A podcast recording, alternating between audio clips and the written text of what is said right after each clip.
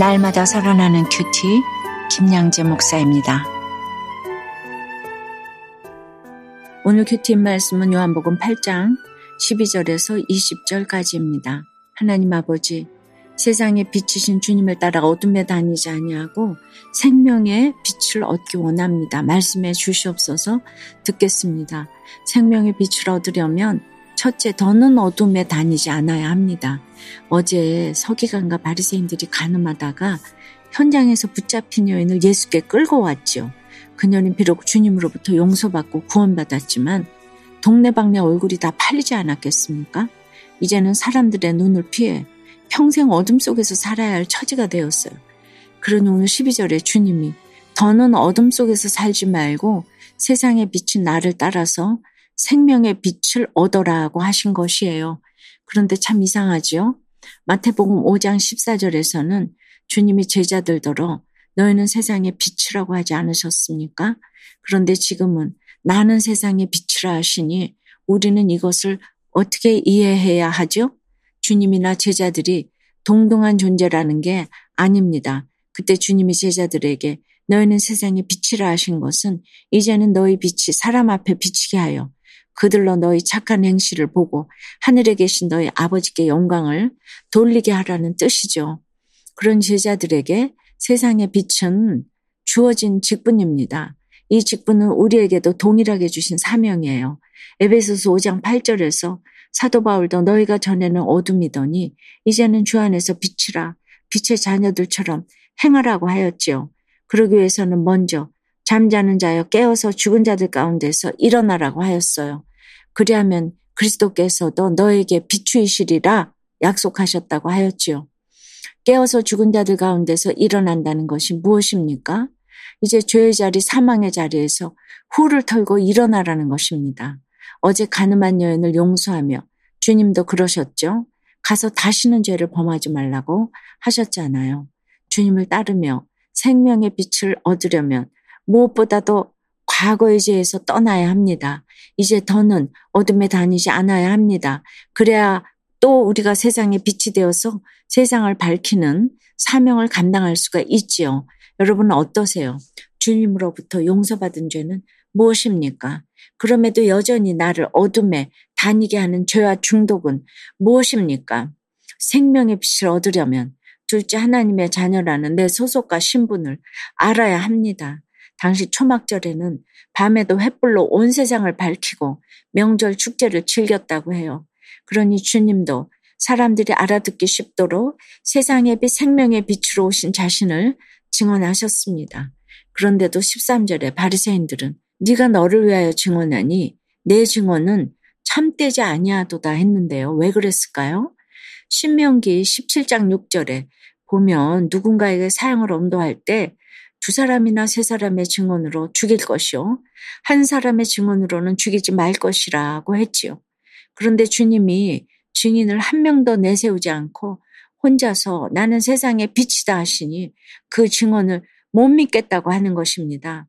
구약의 빛으로 오실 예수님에 대한 예언들이 그토록 있었어도 지금 곁에서 증언해주는 사람이 없으니 못 믿겠다는 것이죠.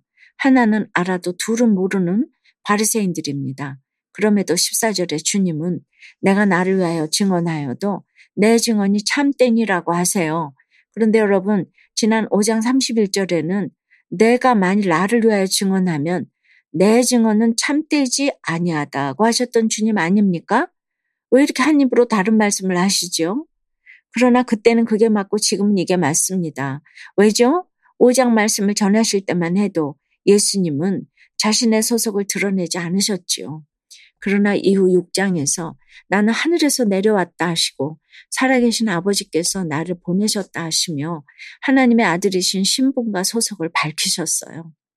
그러니 혼자 있는 것이 아니요 나를 보내시니가 나와 함께 하시는 주님이십니다. 하늘에 계신 아버지도 주님을 위하여 증언하시니 두 사람의 증언이 참되다고 한 율법에 전혀 어긋남이 없게 된 것이지요. 그런데도 바리새인들은 아직 이해를 못합니다. 19절에 네 아버지가 어디 있느냐고 조롱하지만 이야말로 영적인 무식을 스스로 드러내는 것이죠. 예수님이 누구신지 알지 못하니 하나님 아버지도 누구신지 알지 못합니다. 예수님을 진작 알았더라면 하나님 아버지도 진작 알았을 텐데 말이죠. 적용 질문입니다. 여러분은 주님이 늘 나와 함께 계신다는 것이 믿어지세요? 그래서 주님을 위해 참 증언을 하며 복음을 잘 전하고 있나요? 세상 욕망과 쾌락에 빠져 어둠에 거하던 자신을 빛의 자녀로 삼아주시고 생명의 빛을 얻게 하신 주께 감사드린다는 한 성도님의 큐티인 묵상 간증이에요. 저는 고등학생 때 원인을 알 수 없는 병으로 힘든 나날을 보냈어요. 어느 새벽에 너무 괴로워서 하나님 살려만 주시면 주님이 원하시는 대로 다 할게요. 라고 서원 기도를 드렸답니다.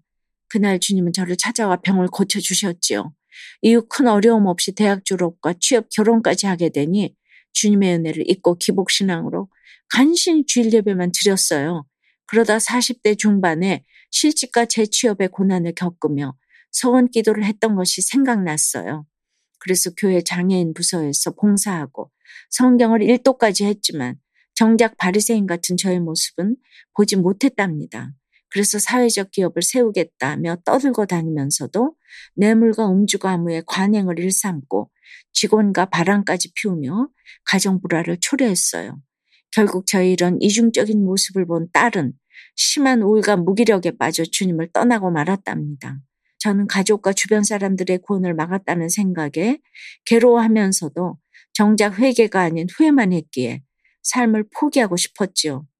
그런데 그때 예수를 참되게 증언해주는 공동체로 인도되어 양육을 받았어요. 그러면서 그동안 내 열심과 성품으로 신앙생활을 한 것을 회개하였습니다. 오늘 12절 말씀처럼 세상 욕망과 쾌락에 빠져 어둠에 다니던 저를 빛의 자녀로 삼아주시고 저의 가정을 살려주신 주께 감사드려요. 저의 적용은 힘들어하는 직장 동료에게 큐티인과 함께 세상에 비치신 예수님을 전하겠습니다. 아내와 자녀에게 아프게 해서 미안하다고 다시 한번 용서를 구하겠습니다. 입니다. 20절에 보니 이 말씀은 성전에서 가르치실 때에 헌금함 앞에서 하셨으나 잡는 사람이 없으니 이는 그의 때가 아직 이르지 아니하였음이로라고 해요. 이건 또 무슨 말씀이죠? 성전에 오면 누구나 한 번은 헌금함 앞에 들르게 되죠. 그만큼 많은 사람이 오가는 곳에 주님이 계셨어도 유대인들이 예수님을 잡아가지 못한 것은 아직 십자가의 때가 이르지 않았기 때문입니다. 우리가 생명의 빛을 얻기 위해 세상에 비치신 주님을 따르는 것도 그렇죠. 주님이 나를 따르라 하실 때까지 기다려야 합니다. 사랑하는 여러분, 우리가 하나님의 자녀라는 소속과 신분을 일상에서 늘 기억하며 살아야 더는 어둠에 다니지 않고 죄의 자리를 경계할 수 있습니다. 오늘 하루도 세상에 굴종하지 않고 말씀에 순종함으로 빛 가운데로 다니는 저와 여러분이 되길 주님의 이름으로 축원합니다. 기도드립니다. 주님, 세상의 빛으로 오셔서 저희의 갈 길을 인도해 주시니 감사합니다. 세상에 비치신 주님을 따라 어둠에 다니지 아니하고 생명의 빛을 얻었다면 주님이 어디서 오시며 어디로 가시는지 알아야 하는데 우리는 빛을 따라간다고 하면서도 늘 이렇게 눈이 가려져서 알지 못하는 것이 너무 많습니다. 주여 불쌍히 여겨 주시옵소서.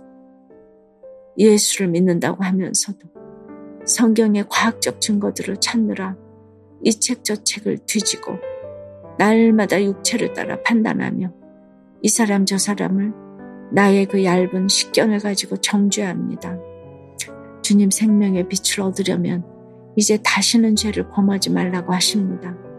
하나님의 자녀라는 소속과 신분을 잘 알고 하나님의 때를 잘 기다리라고 하십니다. 저희 모두가 생명의 빛을 잘 얻어서 주님을 위하여 증언하는 자가 되기를 원합니다. 주님도 저희를 위하여 증언해 주실 것을 믿사오니 세상의 빛 생명의 빛으로 저희의 갈 길을 밝혀 주시옵소서 주여 함께하여 주시옵소서 예수 그리스도 이름으로 기도드리옵나이다. 아멘. 지금까지 우리들 교회 김양재 목사님이었습니다. 큐티에 도움받기 원하시는 분들은 큐티엠 홈페이지 qtm.or.kr 또는 유튜브에서 큐티엠을 검색하시면 도움받을 수 있습니다. 자세한 문의사항은 지역번호 031-705-5360번으로 문의하시기 바랍니다.